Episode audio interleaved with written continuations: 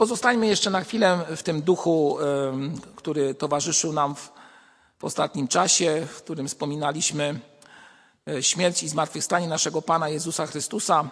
Właściwie się zastanawiałem nad tym, czy w ogóle mówić to na początku dzisiejszego rozważania, ale chcę to powiedzieć. Główną, głównym zadaniem Kościoła, głównym zadaniem tych, którzy stoją w tym miejscu, jest przede wszystkim to, aby mówić o śmierci i zmartwychwstaniu naszego Pana Jezusa Chrystusa. I oczywiście możemy tutaj wygłaszać traktaty, nie wiem, etyczne, traktaty z pogranicza filozofii czy czegokolwiek, ale tak czy inaczej to jest tylko namiastka tego, co jest sednem nauczania Kościoła i co jest sednem, jeżeli chodzi o moje tutaj skromne przekazywanie Ewangelii. A sednem oczywiście jest to, że głosimy Chrystusa zmartwychwstałego i trzeba do tego powracać, do tej myśli. Trzeba to rozważać i trzeba to mieć w swoim sercu. Dlatego postanowiłem jeszcze raz dziś spojrzeć na Golgotę w sposób szczególny i do tego was też zaprosić. Otwórzmy fragment z Ewangelii Jana, dziewiętnasty rozdział, wiersze trzydziesty pierwszy do trzydziestego siódmego. Ponieważ był to dzień przygotowania, aby więc ciała nie pozostawały przez sabat na krzyżu, albowiem dzień tego sabatu był uroczysty, Żydzi poprosili Piłata, aby im połamano golenie i zdjęto je. Przyszli więc żołnierze i połamali golenie pierwszemu i drugiemu, który z nich był, z nim byli ukrzyżowani. A gdy podeszli do Jezusa i ujrzeli, że jest umarły, nie połamali goleni jego, lecz jeden z żołnierzy włócznią przebił bok jego i zaraz wyszła krew i woda. A ten, który to widział, dał o tym świadectwo, a jego świadectwo jest prawdziwe i on wie, że mówi prawdę, abyście i wy wierzyli. To bowiem się stało, aby się wypełniło pismo, kości jego nie będzie złamana. A na innym miejscu mówi pismo, zobaczą, kogo przebodli.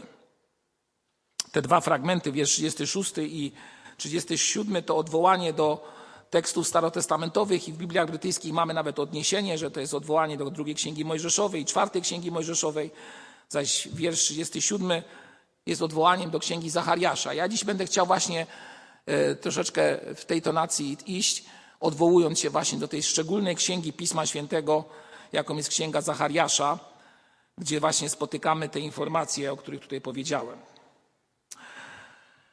Żydzi uważali śmierć za skandal, a szczególnie śmierć na krzyżu. Kościół zaś, kiedy patrzył na Golgotę i na ukrzyżowanie Pana Jezusa Chrystusa, Kościół ten chrześcijański, którego my jesteśmy częścią, uważał, że jest to wypełnienie proroctw starotestamentowych. Dlatego, tak jak powiedziałem, będziemy do tego nawiązywać dziś. Jezus mówił o swojej śmierci, mówił o tym, że musi być posłuszny Ojcu.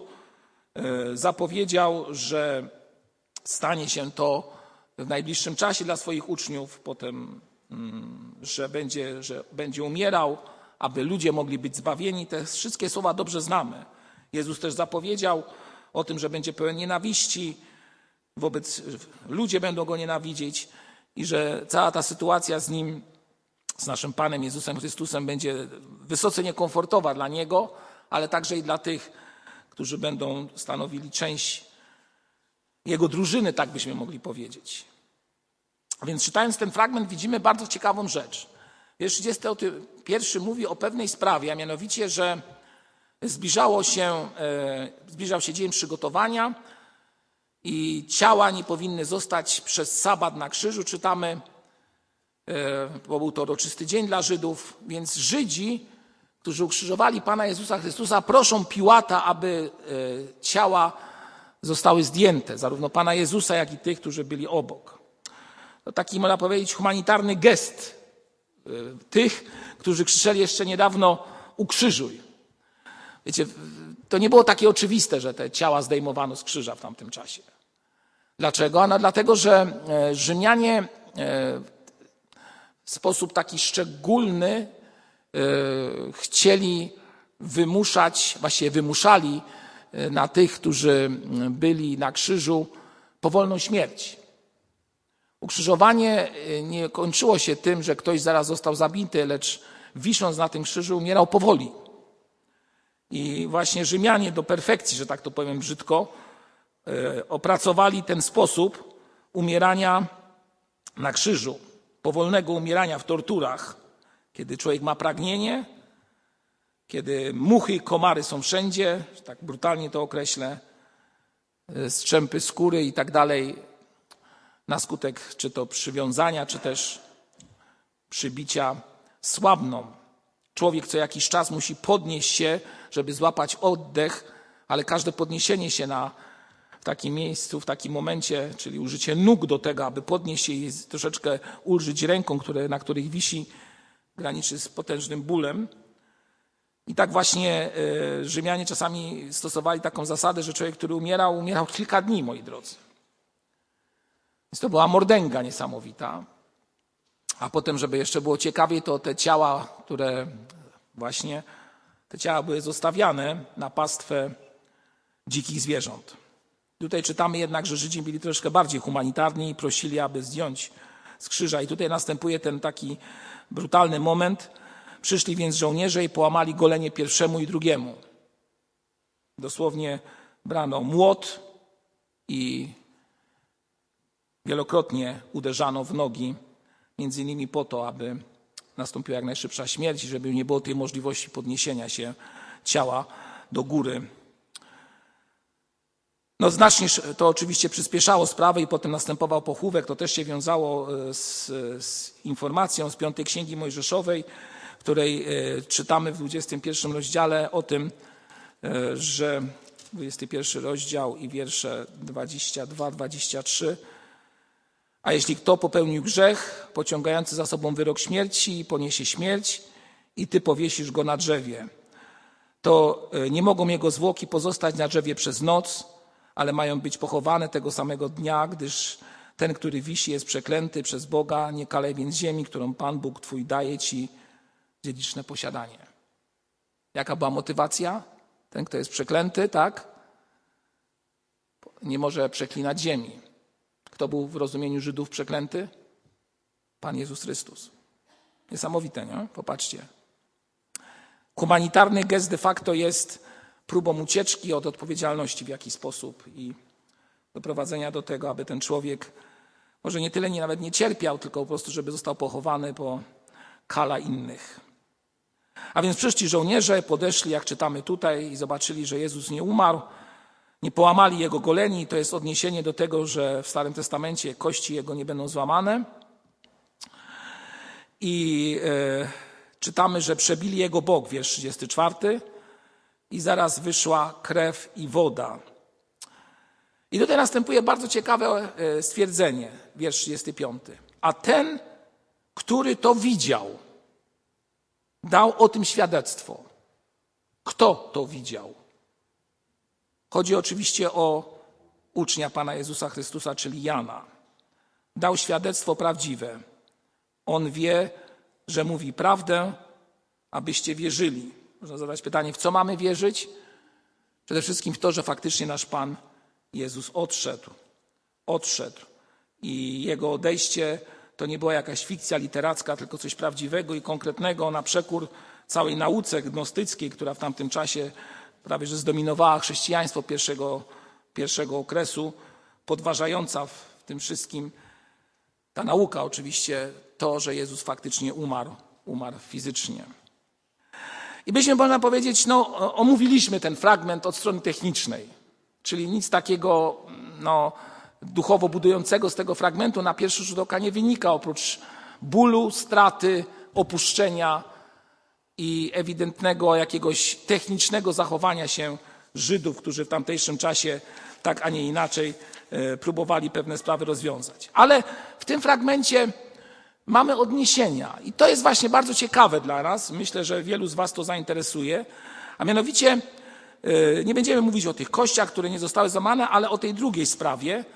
Zobaczą, kogo przebodli, mówi wiersz trzydziesty siódmy. I tutaj jest nawiązanie właśnie do fragmentu, który wiąże się z przesłaniem księgi Zachariasza, szczególnej księgi, szczególnej księgi tych, którzy zostali powołani, Zachariasz i Ageusz, po przybyciu Żydów z niewoli babilońskiej przekazywali konkretne poselstwo i przekazywali takie poselstwo nawiązujące właśnie do tego, który ma przyjść, do Mesjasza. W tym przesłaniu Zachariasz mówił o wejściu Jezusa do Jerozolimy. Mówiliśmy o tym, że lud będzie krzyczał Hosanna, a potem go ukrzyżują. W tej księdze właśnie Zachariasza czytamy o tym, że będą patrzyli na tego, którego przebodli, ale też będziemy, czytamy o tym, że nastąpi śmierć umiłowanego pasterza, to trzynasty rozdział, tego, który miał przyjść w imieniu Pana, i w czternastym rozdziale czytamy w księdze Zachariasza zapowiedź dotyczącą tysiącletniego królestwa. Ale są tam jeszcze inne bardzo istotne słowa, a mianowicie Mesjasz, tak, Mesjasz w księdze Zachariasza jest pokazany jako sługa, Pan zastępów. Pada też jeszcze słowo, że jest latoroślą, z której wyrośnie prawdziwy owoc. Ale też jest władcą na tronie, który przychodzi. To wszystko znajdziecie w księdze Zachariasza. Chciałbym was zachęcić dziś do tego, abyście wracając do domu otworzyli tą księgę i przeczytali fragmenty od dziesiątego, od dziewiątego właściwie rozdziału. I zobaczycie, ile wspaniałych spraw tam jest. A jeżeli możecie, to nawet całą księgę przeczytajcie. Bo to naprawdę warte jest tego, aby się w nią zagłębić, gdyż tam są niesamowite nawiązania do tego, o czym tutaj, tutaj o tym, o czym tu właśnie w tej chwili czytamy. O naszym Panu Jezusie Chrystusie. Księga, Księga Zachariasza. Czytamy tam właśnie słowa w tej księdze mówiące o tym, że ten, który będzie w sposób szczególny doświadczony przez ludzi, zostanie przez nich odrzucony i tak jak tutaj czytamy w wierszu dziesiątym, lecz Księga Zachariasza, dwunasty rozdział, dziesiąty wiersz. Lecz na dom Dawida i na mieszkańców Jeruzalemu wyleję ducha łaski i błagania. Wtedy spojrzą na mnie, na tego, którego przebodli i będą go opłakiwać, jak opłakuje się jedynaka, i będą gorzko biadać nad nim, jak gorzko biadają nad pierworodnym. Niesamowite słowa. Spójrzcie na te słowa jeszcze raz, tak na spokojnie. O czym one mówią? Spojrzą na mnie, na tego, którego przebodli. Ale wcześniej te słowa są poprzedzone słowem, że na dom Dawida w sposób szczególny, na Jeruzalem, będzie wylany duch łaski. Duch łaski. I to stwierdzenie jest powiązane, zobaczcie, z takim bardzo ostrym, wręcz tak jak powiedziałem, niekomfortowym określeniem, że pomimo tego, że będzie wylany duch łaski, to jednak oni spojrzą na niego i zobaczą, że to oni go przebodli. Czyli mówiąc inaczej, zabili. I to jest to nawiązanie. I to widzi Jan. I Jan próbuje wyciągnąć tą myśl i zawrzeć ją właśnie w Ewangelii Jana. Myślę, że bardzo ciekawie to jest przekazane. I oczywiście wierzę w to, że Duch Boży w tym wszystkim działał i to, to czynił, że właśnie o tym jest tutaj mowa. Jan pokazuje, że ci, którzy odrzucają Boga, a niektóre tłumaczenia tego fragmentu z Zachariasza mówią w ten sposób, będą, będą patrzeć na mnie, którego przebodli, albo inaczej przebili. Bóg mówi o sobie. Będą patrzeć na mnie, na Boga, którego przebili. Co to znaczy przebić Boga? My bardzo szybko upraszczamy tą kwestię i mówimy przebodli, no czyli czytamy o tym, że została wbita włócznia, prawdopodobnie serce naszego Pana Jezusa Chrystusa zostało przebite, osierdzie, które jest wokół serca, no, zostało zmieszane, wyszła krew i woda, tak, tak można powiedzieć z medycznego punktu widzenia. A więc jak umarł nasz Pan? Prawdopodobnie na skutek, że pękło mu serce, tak? Możemy tak założyć. Czy pękło na skutek tego, że włócznią? Nie, on już umarł wcześniej na skutek doświadczeń, których doznał, bólu, który przeżył. A chyba to, co jest najgorsze, moi drodzy, a jest to najgorsze w życiu człowieka, to jest ból czego? Odrzucenia. Jezus został odrzucony. I to, co człowiek może zrobić drugiemu najgorzej, to jest co? Odrzucenie. Odrzucić go. I jeszcze jawnie to pokazać, co też zrobili wobec Pana Jezusa. A więc zakładamy, że Jezus umiera na skutek bólu, jego serce pękło, a to zostało tylko potwierdzone. Oczywiście to jest dywagacja. A więc wróćmy do tej myśli, o której przed chwilą powiedziałem. Przebili Pana Boga. Co to? To może mieć wymiar dosłowny, ale też może mieć wymiar taki bardzo duchowo budujący, budujący, zachęcający nas do refleksji, tak powiem. Ile razy zdarza się w ten sposób, że Bóg, który wylewa łaskę na człowieka, który daje w sposób szczególny człowiekowi rozliczne przywileje, od tego człowieka, ode mnie, od każdego z nas, może otrzymać cios, niczym przebicie włócznią, która przebija jego serce. W jaki sposób? Przez sposób twojego i mojego myślenia, przez sposób działania, którym się kierujemy, przez sposób zachowania, które czynimy wobec niego, ale także wobec innych ludzi. Bo pamiętajmy o jednej podstawowej sprawie. Możesz mówić, że szanujesz Boga. I to jest bardzo dobre. Ale szanować Boga równa się temu, że szanujesz drugiego człowieka. A więc jeżeli jesteś w konflikcie wobec kogoś, to trzeba się poważnie nad tym wszystkim zastanowić, jak to wygląda, jeśli chodzi o mnie. To może być podciągnięte pod to, o czym mówię, co stare tłumaczenia tego fragmentu mówią, a mianowicie, że Bóg mówi o sobie jako o tym, który został przebity przez ludzi. Dosłownie, tak to jest tłumaczone. Przebity przez ludzi. Albo jeszcze inaczej, tak jak już my wiemy z perspektywy Nowego Testamentu, zabity przez ludzi. Odrzucony przez ludzi. Czy my to czynimy i w jaki sposób? Został odrzucony przez pogardę i gwałt ludzi, którzy wobec niego, czy też na nim, pokazali całą swoją złość. Ktoś zada pytanie, czy to jest dobra nowina? Czy to jest dobra nowina? No niekoniecznie to jest dobra nowina na pierwszy rzut oka. Ale ten fragment, który w takim rozumieniu uproszczonym wygląda bardzo źle, daje nam właśnie pewną, pełną otuchy nadzieję. I to się właśnie też wiąże z tym tekstem z Księgi Zachariasza i dlatego jestem przekonany, że nieprzypadkowo Jan właśnie nawiązał do tego. Dlaczego? Ano dlatego, że w całym tym bólu odrzucenia i śmierci naszego Pana Jezusa Chrystusa, w tym całym bólu występuje tekst pełen nadziei. A tekst ten wiąże się z tym, tak jak czytamy tutaj, że w tym czasie na Jeruzalem i na dom Dawida będzie wylany co? Albo kto? Duch łaski. Czyli my, można by powiedzieć w ten sposób, że to, co wydaje się czymś złym, w konsekwencji prowadzi do czegoś dobrego. To, co wydaje się odrzuceniem, prowadzi jednak do jak gdyby otwarcia nowego źródła. Oczywiście alegorycznie można powiedzieć, że to przebita przez włócznie, przebite przez włócznie ciało Chrystusa, z którego wyszła krew i woda, symbolizują otwarcie czegoś nowego.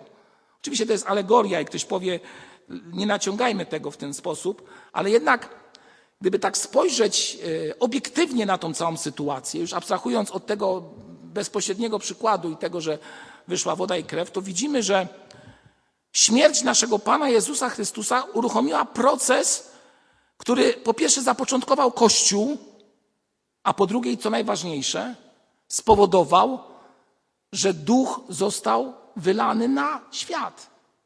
W Starym Testamencie Duch Święty był, ale nie działał powszechnie. Działał w określonych osobach, w określonych miejscach. I Jezus mówi, lepiej, żebym ja odszedł, bo jeżeli ja odejdę, to zostanie do was posłany kto? Pocieszyciel, Duch Prawdy, którego świat przyjąć nie może. Ale będzie do was wysłany jako ten, który jest darem od Ojca. A więc paradoksalnie można powiedzieć, że to, co jest odrzuceniem, wyparciem się, sprawia nowe otwarcie. Tym nowym otwarciem jest właśnie wylanie się Ducha Świętego. To tak jakbyśmy powiedzieli za Janem, że jak gdyby wytryska woda życia, a woda jest zawsze symbolem Ducha Świętego. No właśnie. W śmierci naszego Pana na Golgocie, tak troszeczkę refleksyjnie powiem, naszego Pana, mojego Pana, który został, no trzeba takiego języka użyć, sponiewierany, odrzucony, I w tym całym, w tym właśnie momencie tego sponiewierania, kiedy wydaje się, że wszystko jest już praktycznie przegrane, Jan wspomina księgę Zachariasza, a może właśnie w tym momencie, kiedy stał pod tym krzyżem, widział te słowa, słyszał te słowa w swojej głowie, że pomimo tego, że go przebodli, zabili, to jednak duch łaski zostanie wylany na tego człowieka.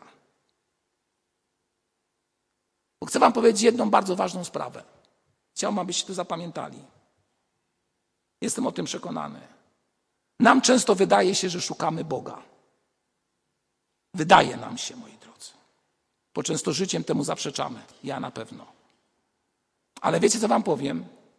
Jestem przekonany, że to przede wszystkim Bóg nas szuka. I Bóg chce nas znaleźć.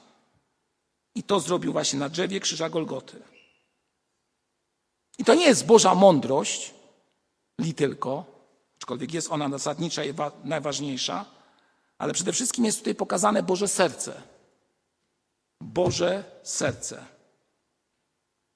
Na grzech i zerwanie relacji, jakie człowiek może w swoim życiu z Bogiem uczynić. Bóg nie reaguje inaczej. Uwaga, co teraz powiem. Jak poszukując nowego początku w twoim życiu. Ty zrywasz relacje. I to się zdarza nam bardzo często. Relacje z Bogiem. Ale Bóg szuka w tobie i we mnie nowego początku. Absolutnie nowego początku. Pomyślmy o tym. Bo to jest, to jest bardzo, bardzo istotne w życiu człowieka.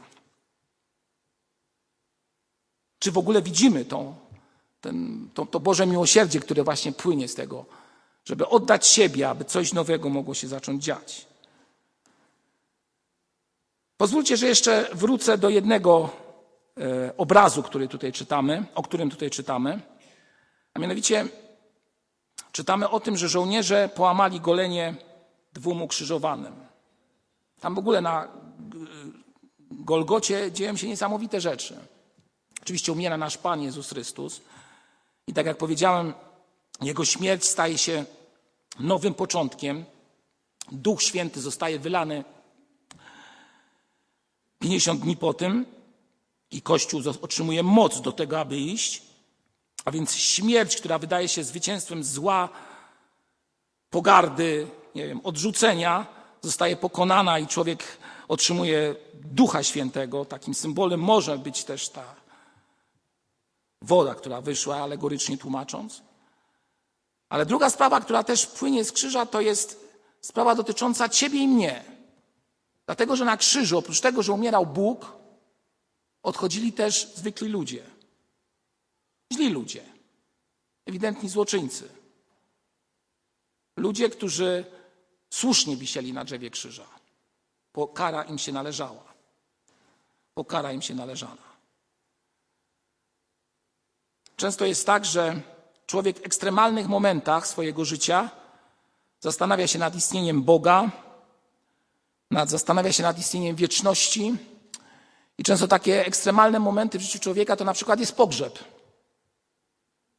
Czytałem ostatnio relację pewnego człowieka, który w swoim życiu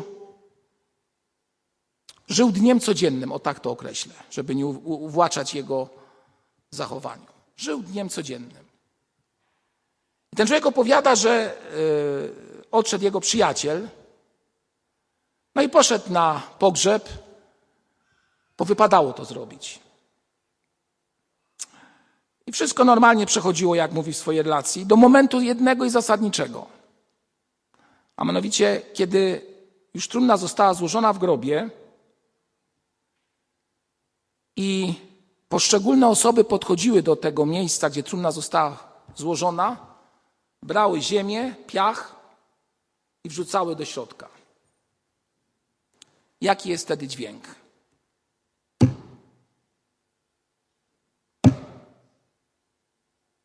Głuchy dźwięk pożegnania. Ten człowiek mówi, że był tak poruszony tym, bo zrozumiał, że to swego rodzaju bicie czasu, także i nad nim, się zbliża. Tak, wystraszył się. Dosłownie, wystraszył się. Ja, ja nie mam zamiaru tutaj nikogo z was straszyć, bo to nie o to chodzi. Pragnę was tylko zachęcić do jednej podstawowej sprawy.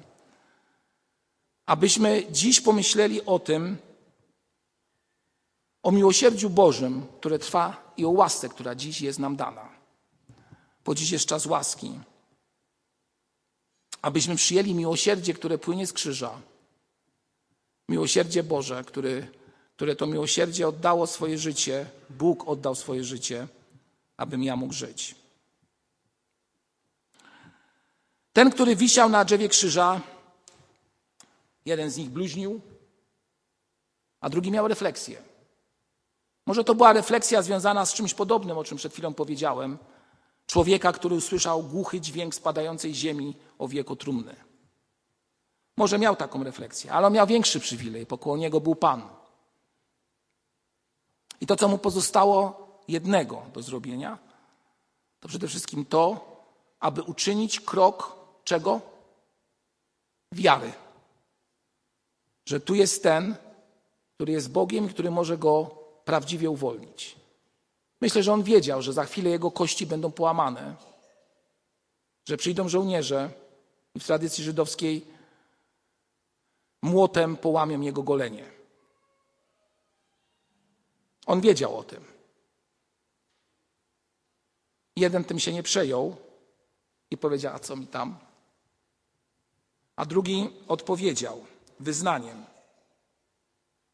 Wyznaniem. Po pierwsze powiedział, czy ty się Boga nie boisz? Czyli zaczął poważnie traktować Boga. Następnie wyznał, że na nim kara jest słuszna. Nie zaczął oskarżać innych, że go tu powiesili, tylko zrozumiał swoją winę i swój grzech. Zgodził się na sprawiedliwy sąd Boży. Ale najważniejsze, wykazał wiarę. I poprosił, aby Jezus pamiętał o nim dziś, kiedy będzie w raju. Takie proste. Absolutnie proste. Zrobił kroki, które każdy z nas może zrobić dziś. Na przekór temu, co dzieje się wokół nas. Na przekór doświadczeniom, które ma ten świat. Na przekór temu, że de facto chrześcijaństwo jest skompromitowane i wyśmiane przez wielu. Przez wielu, moi drodzy. Bo istotą wiary człowieka jest wiara w tego, który oddał życie, którego, jak czytamy, przebodli albo przebili. Wiara w tego, który oddał swoje życie, abyśmy my mogli żyć. Świadomość tego, że ta włócznia, która przebija Chrystusa, jest niczym innym, jak włócznią w moim ręku, która codziennie przebija Pana Jezusa Chrystusa przez moje postępowanie, myślenie, działanie i wiele innych spraw. Uświadomienie sobie tego, że jedyne, o co mogę prosić Boga, to o Jego przebaczenie. I do tego was i siebie zachęcam. I tak jak czytamy w tym fragmencie z Zachariasza, pięknym, w pięknym fragmencie mówiącym o tym, że chociaż Jezus, mój Pan, został przebity, opłakowano go, biadano nad tym, biadają nad pierworodnym, czytamy tutaj, lecz to, że został zabity, doprowadziło do tego, że duch łaski został wylany. I dziś jedyne, co mamy zrobić, co możemy zrobić, co powinniśmy zrobić, do czego was wszystkich i siebie zachęcam, to przede wszystkim słowo: nie zasmucajcie Ducha Pańskiego. Otwórzcie się na Jego działanie. Bo śmierć Pana Jezusa Chrystusa dała nowy początek. A tym początkiem de facto jest nasz Kościół także. Wszystkie kościoły, które szczerze chcą wyznawać Pana Jezusa Chrystusa w codziennym życiu. Amen.